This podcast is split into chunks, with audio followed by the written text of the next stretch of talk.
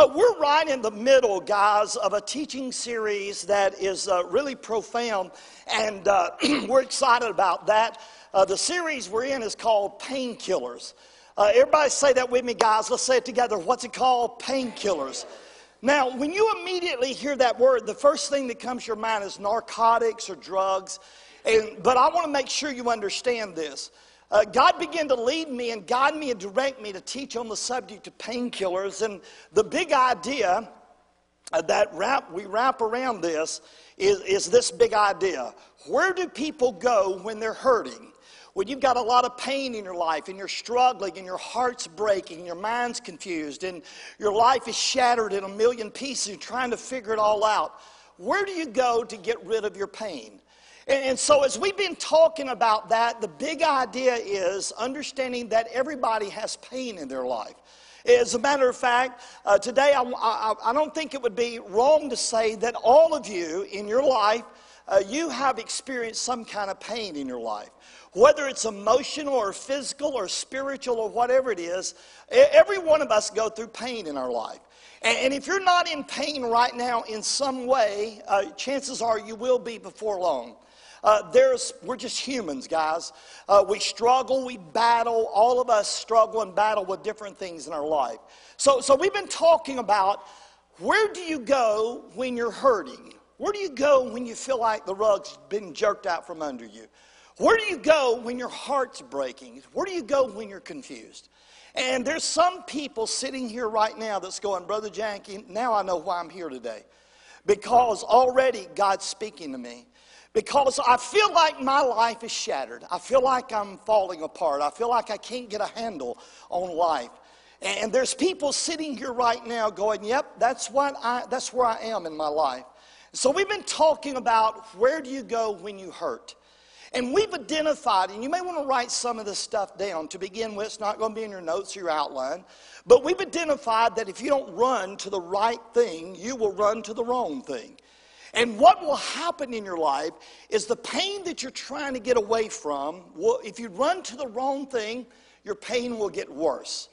And we've understood as we've studied and we've talked about this, the only real pain killer, the only real pain taker, the only real chain breaker is Jesus. Amen.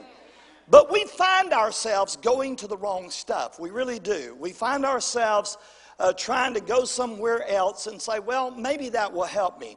So I want you to write this down. We've talked about four already, and I'm just going to kind of give you an overview of those. The first one we talked about that people run to is isolation. When they get hurt, they just go, I'm going to stay away from everybody. I, am going to go be by myself. and we've understood that isolation is not the way we are to fix ourselves. As a matter of fact, God has built us and created us so that we can be a community of people, so that we can be together. The Bible says it's not good for a person to be alone. The Bible says that it's better for you to have somebody with you. Two are better than one because if you fall in a ditch, you won't have anybody to help you out. And so, what we've realized that when we get hurt, when we're struggling, when we're in pain, a lot of times we make the decision, I just want to go uh, be alone and I'm going to isolate myself. And people in their pain will say, you know what, I don't want to be back at church, I don't want to be around people. And when that happens, the devil sets you up to destroy you. And when we isolate ourselves, we're doing exactly what Satan wants us to do. We get alone and he begins to mess with our mind. He begins to tell us lies. He begins to cause us to self destruct with depression and discouragement. The Bible says we have an enemy. He's, he's like a roaring lion and he's roaming about seeking whom he may devour. And when you're hurting and he, and he tries to get you into isolation, he does that to cut you from the herd so that he can destroy your life. So we studied that and we talked about that, that, that when we have pain, we don't need to go into isolation because the devil will set us up to destroy us. And then, secondly, write this down. Uh, we talked about that when we have pain, one of the other painkillers that we run to, that we shouldn't run to, is inappropriate relationships. That is, uh, we get hurt by somebody, and, and, and all of a sudden the pain is there, and we think, man, if I can just find somebody to love me. If I could just find somebody that will care about me, and then the devil will kind of put somebody in your life and, and you'll run to that inappropriate relationship, and man, you, you find yourself going from one pain to another pain. You find yourself getting in a worse situation than what you were in. And I've seen that happen over and over and over again. People that were hurting that run to the wrong relationship and cause them pain. And then, thirdly, we talked about an independent spirit. That when you get hurt and you're in pain, you run into an independent spirit, and that independent spirit says, I don't need anybody. You know, I don't need you to tell me what to do. I don't need any instruction. I don't need any counsel. And all of a sudden, you get prideful. And that pride begins to rise up in you. And the Bible says that uh, pride goes before destruction and a haughty spirit before a fall. And so when we get an independent spirit in our pain and, we begin to cop an attitude that says, I don't need y'all, then all of a sudden we got problems. And then, fourthly, we talked about the problem of idolatry. That when we start hurting, if we're not careful, we'll set up an idol in our life. And the idol is not a wood carving or a stone, but it, it, can be a million different things. It can be our work, it can be sports, it can be pleasure, it can be whatever. And all of a sudden we realize that Jesus said that no man can serve two masters. Either you will hate the one and love the other. And he said, we begin to realize that when something else gets our heart, that we've set ourselves up to commit idolatry. And what happens is we'll start loving something else other than God. And when we do that, the pain that we have becomes more intense because the idol that we set up can never fill our needs in our life. It can never take care of us spiritually, it'll never fix us. And so we've talked about those four already. But today we're going to be talking about one that I thought would be easy. I thought, man, you know what? This is such an easy subject uh, because immediately when you talk about pain, a lot of people associate their pain with uh, pain painkillers. Immediately, your mind goes to narcotics and drugs and all of that stuff. And I thought, man, this is going to be a piece of cake. I, I can really talk about this one, but only to realize, honestly, that this is the hardest one that I had to study and, and prepare myself for. And when I thought about it, I thought, my goodness, this is a really serious subject uh, to talk about today. So, you know, I talked about it in the first service and and we talked about this service. So, so I want you to say the word with me, everybody. What's the word we're talking about today? Intoxication. And I want you to notice that word because that word is a powerful word. Because a lot of times when we're hurting, we run to something to intoxicate us. Uh, we we want to we wanna numb our pain, we want to we wanna kind of cover it up. And we'll think, man, if I can just run to this pill or this drink, uh, then you know what? I drown my sorrows, or I'll cover the pain, or whatever it may be. And, and a lot of people run to this painkiller, whether it be alcohol or narcotics. They, they try to drown their sorrow, they try to numb their pain, they try to run from reality. And I want to make sure that you understand this. Are y'all listening? Say amen. I want to make sure that I kind of set this up before we dive in today, and I want you to understand this. Please, please, please understand uh, today that I'm not here to condemn anybody. I'm not here to throw anybody under the bus. I'm not trying to make anybody just feel terrible about yourself. Uh, that's not my bag. That's not what I'm here to do. Uh, people are here today in this auditorium, people that are listening by radio, people that are watching online, and people at the River Campus. Uh, there's a lot of you here today that are on prescription medicine, and I get that. I want you to understand that there's a lot of you that have pain in your life, whether it be physical pain or, or some other kind of pain, that you went to the doctor and they have prescribed a, a prescription for you. And I know that there's a lot of people that do that. I want you to understand I'm not here to condemn that today. That's not my bag, that's not what I do. When you are prescribed by a physician a medicine, uh, that will help you with your pain, uh, that is absolutely perfectly legal. Uh, there's, there's nothing wrong with that. Where the problem comes in, there is what we call prescribed medicine uh, that people take by prescription. And they, the doctor gives it to them, and right or wrong, good or bad. Uh, the doctor gives it to them, and that helps regulate the pain that they may have in their body or in their life. And there's a lot of people that depend on that. And I want you to understand that that I'm not here to bash that in any way, shape, form, or fashion. So, so those of you that struggle with that or have that pain, uh, you know, you're under a doctor's care and you've got prescriptions and and etc. And you're under that regulatory uh, prescription that the doctor says you do. Where it becomes a problem is not with prescription regulation, but with unprescribed abuse. That is, you take the medicine uh, in an abusive way. And I learned this week as I begin to study that, that you know, when you have a medicine and you're taking it under doctor's orders, you're, you're certainly doing it the way that it should be done. But if you do it in an unregulated way, it becomes substance abuse. And when you take your medicine that's been prescribed to you and you give it to somebody else that, that is not prescribed for, that is illegal. You can't do that. And, and then if you sell your prescriptions, that's illegal. So we realize then that there's a lot of people in today's world that struggle with a lot of things in their life. And I think that all of us would agree that we have an epidemic of intoxication today. Can I get an amen? And there are a lot of you that are here today and listening today. Uh, you've been affected by negatively by the results of intoxication. Your, your family members, the people that you love. There's a lot of you. Uh, story after story could happen today by people standing up in this auditorium going, Man, my son's life's been destroyed by substance abuse. Uh, my daughter's life has been destroyed by substance. My life has been destroyed by substance abuse. And there's a lot of you that could stand and say, you know what, I, I got a testimony with that. Uh, it, it negatively affected my life. But I believe that we ought to start today not by what's on the outline, but I want you to listen. Are you listening? Say amen. We need to ask ourselves the question what is intoxication? What is that? Now, it's not on the outline, but you may write this down.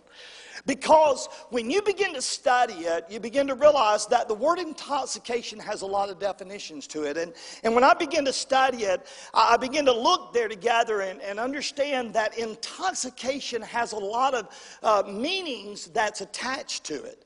And so, one of the meanings that was attached to it was the psychological state uh, that's produced by a poison or other toxic substance. As a matter of fact, when you look at the word itself, intoxication. When I use the term toxic, what comes to your mind? Poison. So when we think about having intoxication to our life, then we have to associate the word toxic to the word poison. And definitions talk about that. The other definition is drunkenness or to alter yourself. Now, there's a lot of people, a lot of you people are more street smart than I am. Denise is more street smart than I am. The fact of the matter is that there are people that say, oh, I'm going to go get high. That's, that's what people say. Or some other people would say, well, you know what, I'm just going to, I'm going to get stoned. Or somebody would say, well, I'm going to go, uh, you know, I'm taking a trip. For you hippie people that was in the 60s, you just got on a magic carpet ride. That's what happened to y'all. Uh, you know, you just was out there doing that. But the fact of the matter is, is intoxication is a term that we use and professionals use that talks about poisoning. The poisoning of oneself to numb the pain. Or oh, when you hear the word DUI, the word DUI, if you're pulled over and the policeman gives you a ticket, it says, well, you're DUI. What does that mean? It means that you're driving under the influence. Uh, they, they stop you and they say, walk a line. You can't walk the line. Or something causes them to pull you over because there's something that has altered your normal reactions to, uh, to how you would operate. So when you think about that, you begin to realize that Paul in the book of Ephesians says, Do not be under the influence of, of alcohol, but, but rather be filled with the Spirit. Uh, that is, he gives a comparison that says uh, we need to know that when you have a substance in you that's either alcohol or a drug, it alters who you are. It, it, uh, it begins to affect you. And so, the first thing I want us to look at today is what we call the sources of intoxication. Now, I'm going to tell you, I'm not, a, I'm not a drug counselor or any of that stuff, and I'm certainly not uh, street smart on a lot of this. But it's not a secret, many people who are hurting run to intoxication. And the reason they run to it is to try to get rid of their pain, only to realize their pain gets worse. And I could spend this whole hour today with all of you talking about statistics that's been uncovered uh, from our society about people's lives that have been wrecked and ruined uh, because of intoxication. Uh, we could spend this whole hour, I could give you statistic after statistic after statistic, uh, that when you heard it, you would go, Brother Jack, you're right. In our, in our country today, uh, we've got a problem with substance abuse. Uh, and, and I could talk to you about damages uh, that substance abuse causes. I could talk to you about deaths uh, that substance abuse causes, the devastating effect of mind altering intoxication. People abuse substances such as drugs and alcohol and even tobacco for complicated reasons, but it is a clear, it's clear that our society pays a significant cost, and the toll for this abuse can be seen, are you listening, in our hospitals, in our emergency departments, and in the morgues across America today. Drugs are killing people. Drugs are killing people. Drugs and alcohol is destroying people's lives. And when I look at that, abuse substance produces some form of intoxication that alters our judgment and our perception and our attention and our physical control. Uh, when you think about it, when you look at what is intoxication and substance abuse, you may want to remember this. Tobacco uh, considered to be a substance abuse. Uh, now, I know a lot of you smoke, a lot of you dip, a lot of you chew. But the fact of the matter is, it has a toxic to it.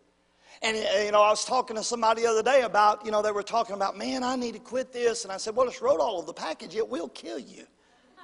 You know, you know, you don't have to be a rocket scientist. I mean, they've done the research for you. Uh, tobacco use will kill you. It will affect you. It will negatively cause problems in your life. And then alcohol. Many people have a drink as a pick me up. Uh, you know, that, and what we've studied and learned about this is alcohol depresses the brain. Alcohol lessens your inhibitions and slurs your speech and decreases your muscle control and coordination, and, and it leads to alcoholism. Nobody that's, a, that's an alcoholic says to themselves when they take the first drink, I'm going to be an alcoholic. It starts with one drink, and I think you could amen that. Uh, when you look at alcoholism, it's a big deal in our country today, and, and, and, we, we struggle with that. And then there's marijuana, known as grass, pot, weed, whatever you call it, doobies or whatever. The fact of the matter is, marijuana is the big deal. Uh, you've got cocaine use, that's huge in America today. You known as crack or many other street names for it.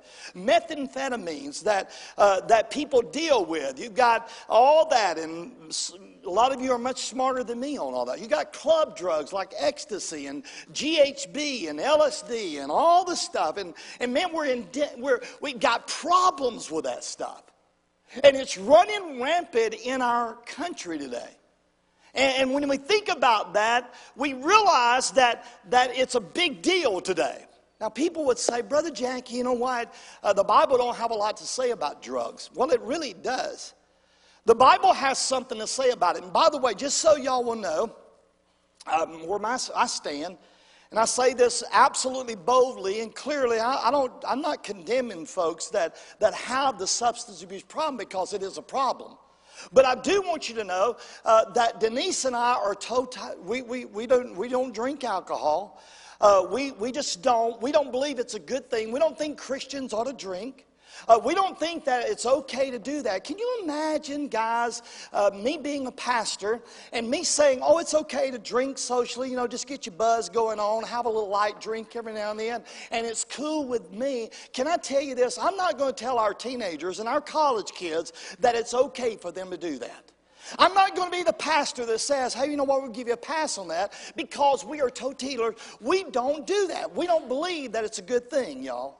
So Denise and I don't. Can you imagine walking in a restaurant and here you got you got a friend and you're going to bring them up and introduce them to your preacher. Me and Denise kind of chilling out there at that restaurant. You walk over to our table and right there on my side of the table is is a Miller Lite. Man, I'm just kind of chilling out, drinking on Friday night, and you're going to bring your friend over and say, "Oh, this is my preacher." And Denise just got a little buzz going on because she's a wine drinker and, and she's just chilling out. She's had a rough week, man. She's going to let her hair down. You bring your friend to the table. You're going to introduce introduce them to your preacher and his wife, and I'm drinking a Miller Lite, and Denise is buzzed up on wine. Can you imagine that?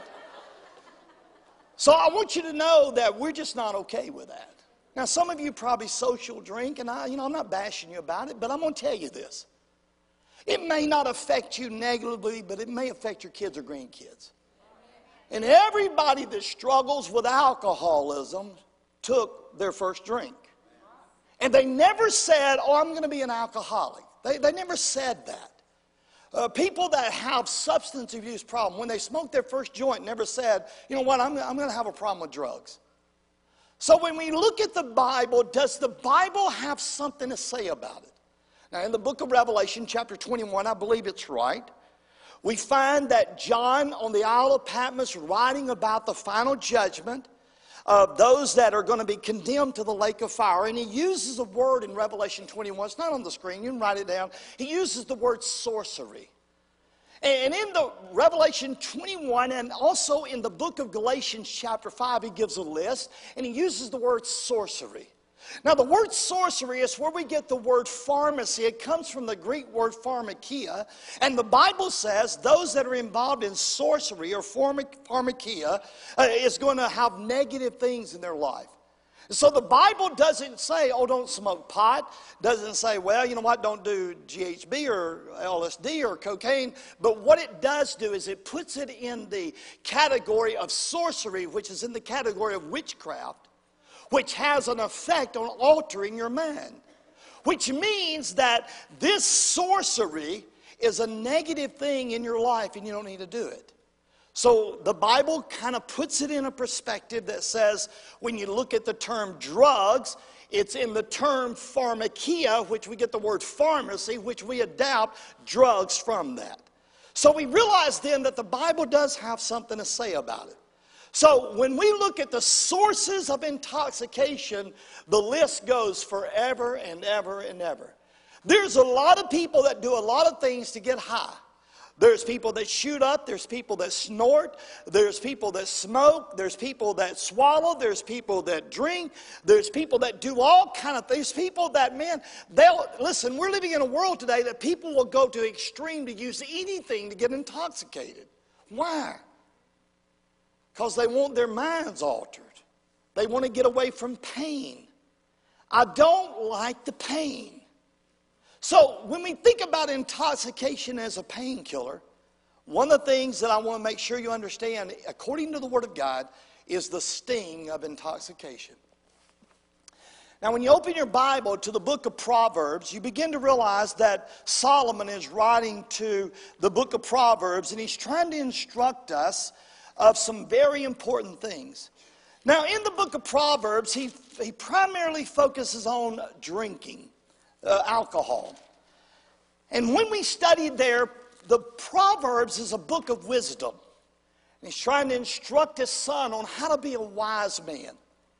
And not only in Proverbs 23, but all through the Bible, there's instruction on staying away from alcohol, that it will affect you. Now, people will say, Now, Brother Jackie, wait a minute. Jesus drank wine. Uh, let me ask you a question. Do you really think he was the first bartender? When you look at Jesus drinking wine, it was non fermented grape juice. When you study the Hebrew and the Greek of that, you begin to realize that in your Bible there are three words that describe wine. Two of those words describe it as fermented wine. One of those words describe it as unfermented wine, meaning that it was unfermented. So we realized then that when Jesus served the wine at the wedding, it was not a fermented wine. And if you want more information on that, I would encourage you to order the teaching that I've done. And the teaching, you want to write it down Should Christians Drink Alcohol?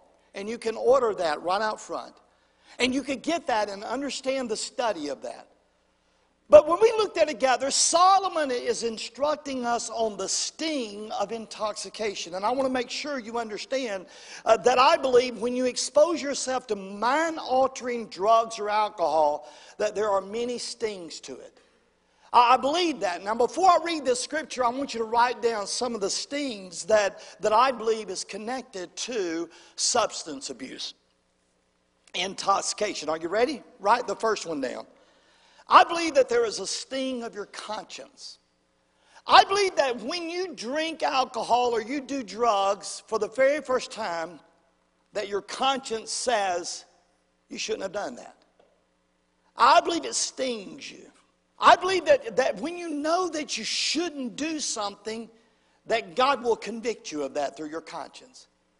And I believe that anybody that's honest with himself would say, you know what? When I took the first drink or did the first drug, it bothered me. And I believe there's a sting of the conscience, but not only do I believe there's a sting of the conscience, I want you to write this down. I believe there's a sting of self worth. That, that when you do that, there's a part of you that says, I can't believe I just did that. I can't believe I lowered my standard. I can't believe that I did that. And I believe there's a sting of self worth. And then the third thing, and write it down, I believe there's a sting of disappointment. I believe that when you take the first drink or you do the first drug, you're disappointed with you. I believe that you say things like, Gosh, I wish, I can't believe I stepped over that line.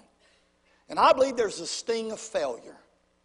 I believe that deep down inside of us, when we do substance abuse, when there's intoxication that happens, I believe that we feel like we failed.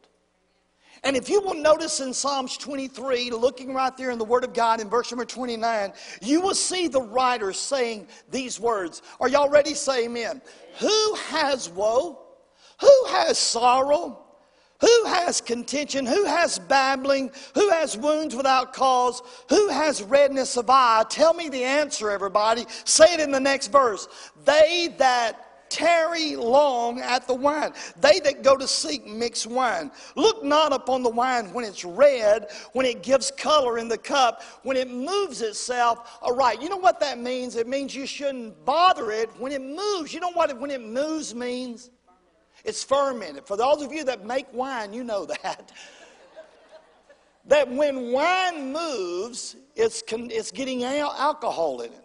And the Bible says, don't even look at it. He's telling his son, don't even look at it, much less take it or drink it. Don't even do that. And he says, when it's said and done, if you do that, it's going to bite you like a serpent and it's going to sting you like an adder. Now, think about this for a minute. Are y'all with me? Say amen. Are y'all all right? Are y'all okay? Say amen. Say, I love you, Brother Jackie. I'm not mad at you. All right, and here it is. All right, listen to me.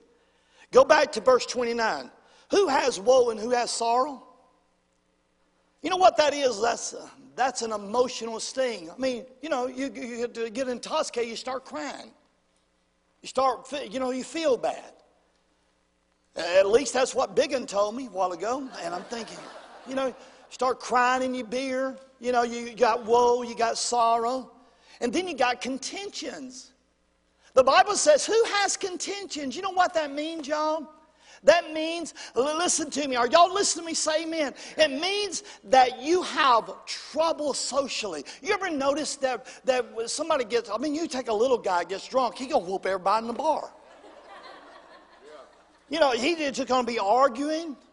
Have you ever heard you can't argue with the drunk, y'all? How many of y'all believe that's true? I mean, you're trying to argue with a drunk man. They're just going to, they, they're just going to cause problems. They're just going to say things.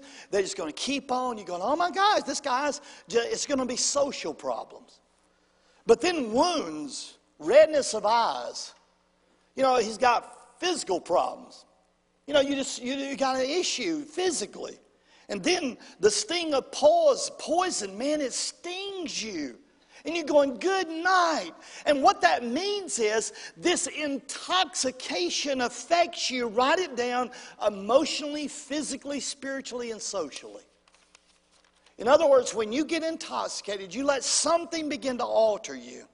It's going to affect you in a lot of ways. And there's going to be a sting to that. And that sting is going to bring you problems. But let's talk about not only the source and the sting of it, but what about the seeing of intoxication? Now, now this is uh, profound to me. That when you read your Bible, it says your eyes will see strange women. I didn't write it. okay, I didn't write it. Your, your eyes will start seeing strange women. Uh, they, they, they, Biggin told me the, the more you drink, the prettier they look, man. You know, you just, you just go, oh my God. you know, yeah. And all of a sudden, you start seeing stuff, and what that does, it says it will perverse your heart. So watch this, y'all. Watch this. Are y'all with me? I'm going to be dirt honest.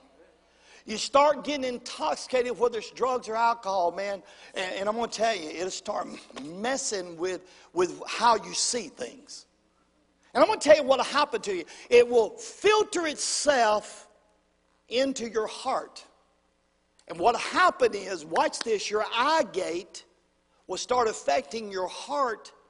And what your eye gate produces in a lustful way will start affecting your heart to lust. Watch this.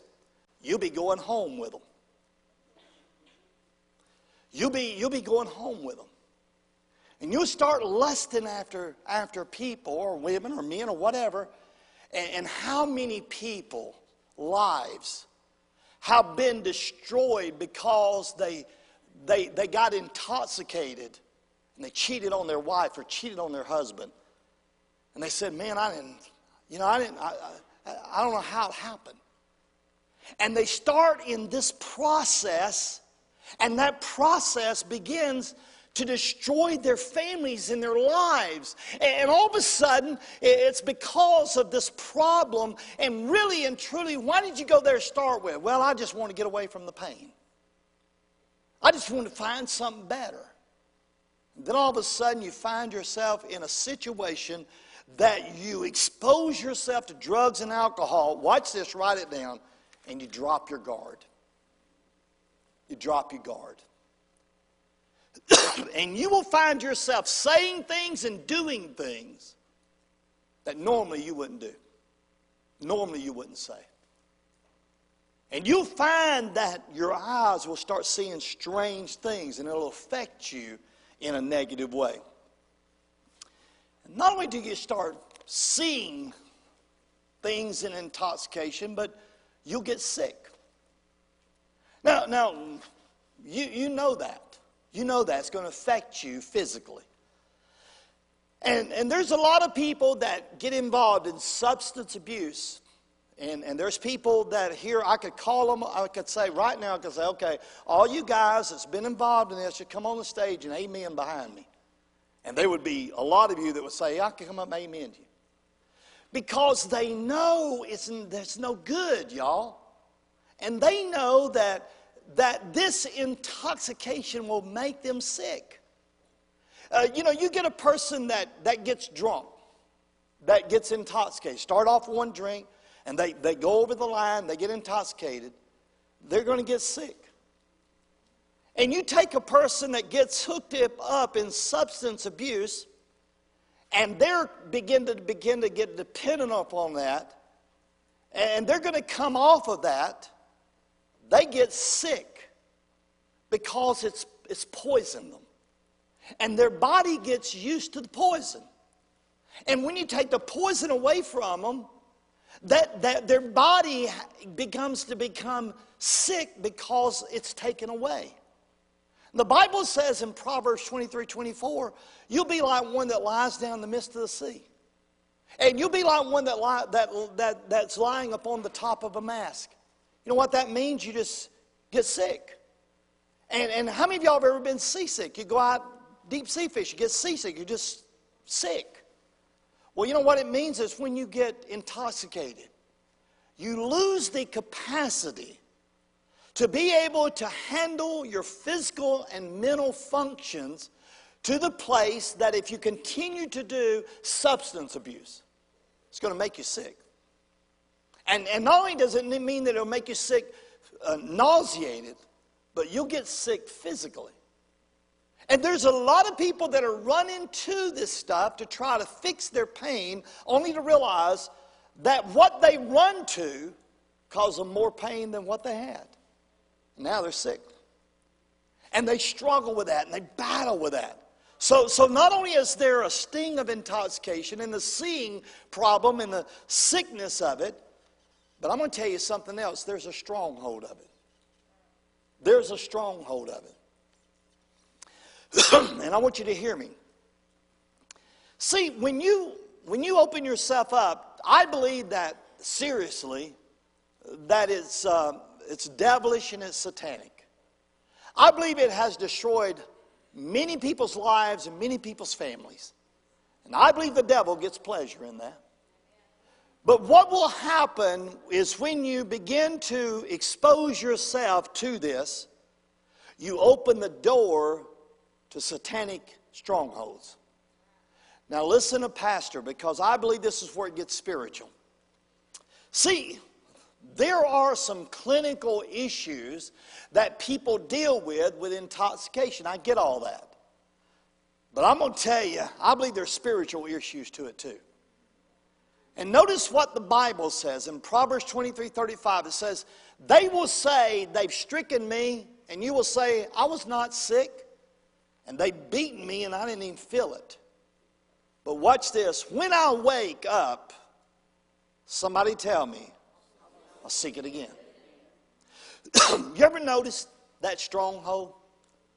That you, you, you think, man, this was awful. This was terrible. I was struggling. I was in pain. And I found myself uh, moving to that to try to fix my pain. And man, I, I, it, caused all kind of problems in my life. But notice the writer says they'll go back and do it again. They'll go back and do it again. You know what that is? That's a stronghold. And the devil, what the devil wants to do in this painkiller of intoxication, he wants to set up a stronghold in your life. And that stronghold that he sets up is begins to work on you to the place that even though you don't like it and you know you shouldn't do it, that stronghold that's established in your life, you'll find yourself going right back and doing it again. And you will say, I don't want to do this. And the Bible tells us that this satanic stronghold will cause them to seek it again. Now, guys, again, I could say to people all over this auditorium, come up here and stand on the stage with me and tell me if that's not the truth. And they will say yes. They will say, you know what? I tried to beat it. I don't like it. I don't like me when I'm doing it.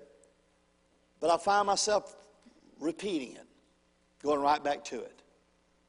And when the devil sets up a stronghold in your life, that is a satanic movement of Satan to destroy you.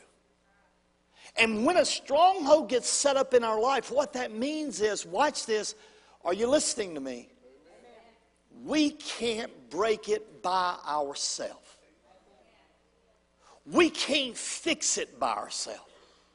We can't get free from the chains that gets us by ourselves. We just can't do it. And all of a sudden we find ourselves, watch this, just spiraling down further and further and further. And I'm going to tell you, there's a lot of people that battle it.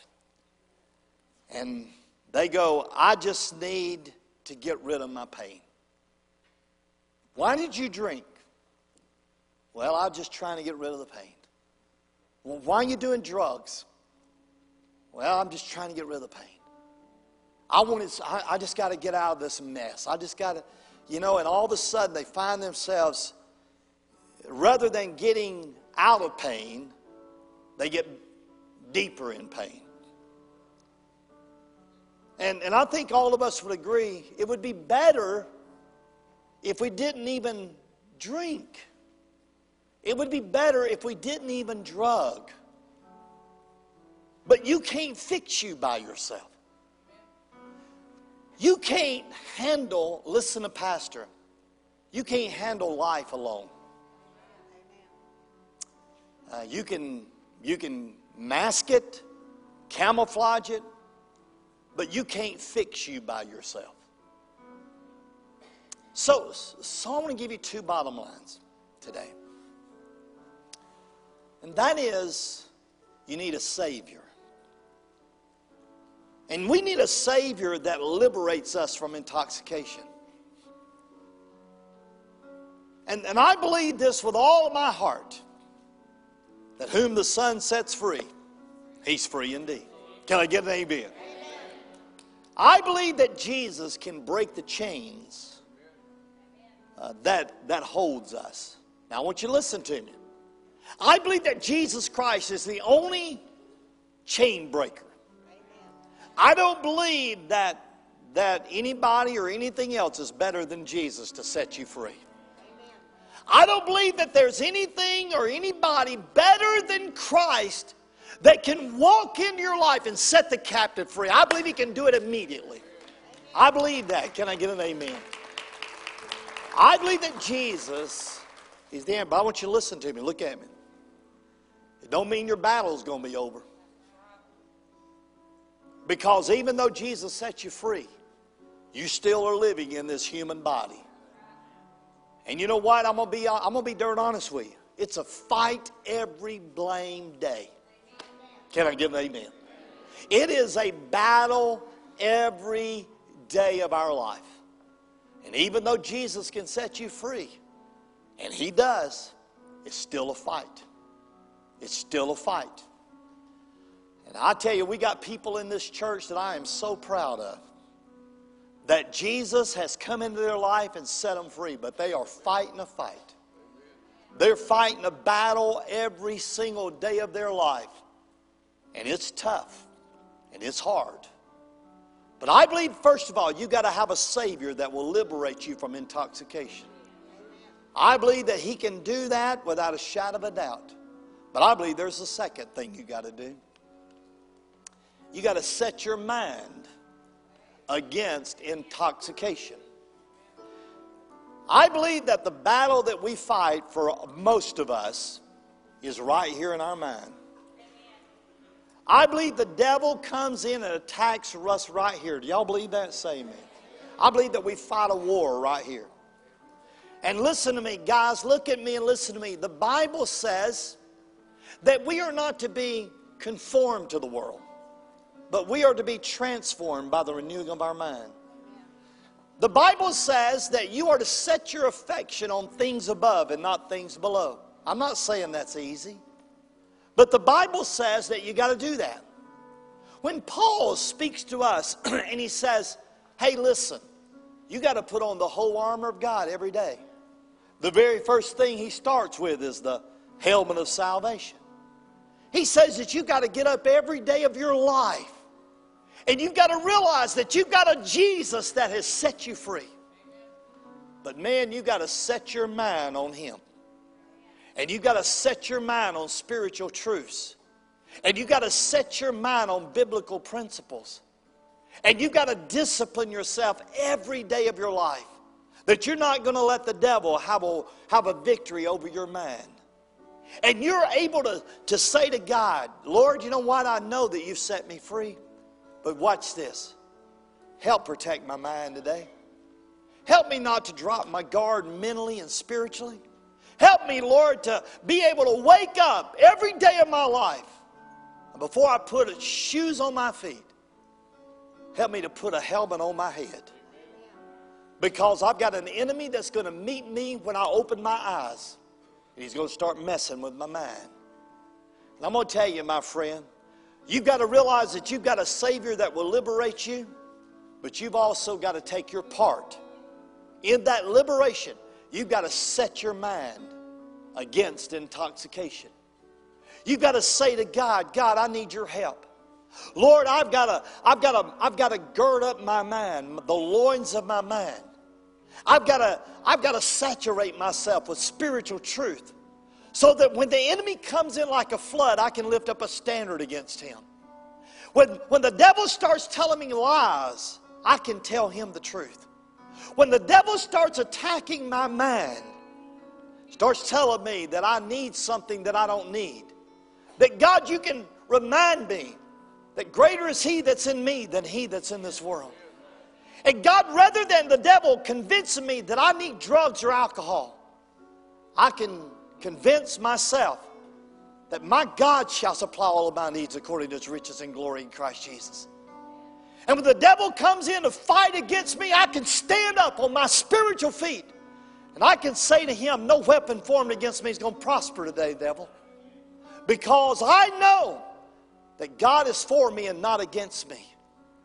I believe that there's people right here today that battle every day of your life. And I'm going to tell you, every day of your life you will battle. But every day that you submit your life and your mind to Jesus, you'll get a victory that day. And you just need to count up your days of victory. Because I want to give you some good news today. There is a day when the things of this earth will grow strangely dim in the light of His glory and grace. And there'll be a day when our battle will be over. Can I get an amen? There'll be a day when we won't have to fight against it no more because we shall see him as he really is and we'll get a body and a mind just like his. But until that time, let's fight the good fight. Let's stand on the truth. Let's believe the word of God. Let's honor him with our lives.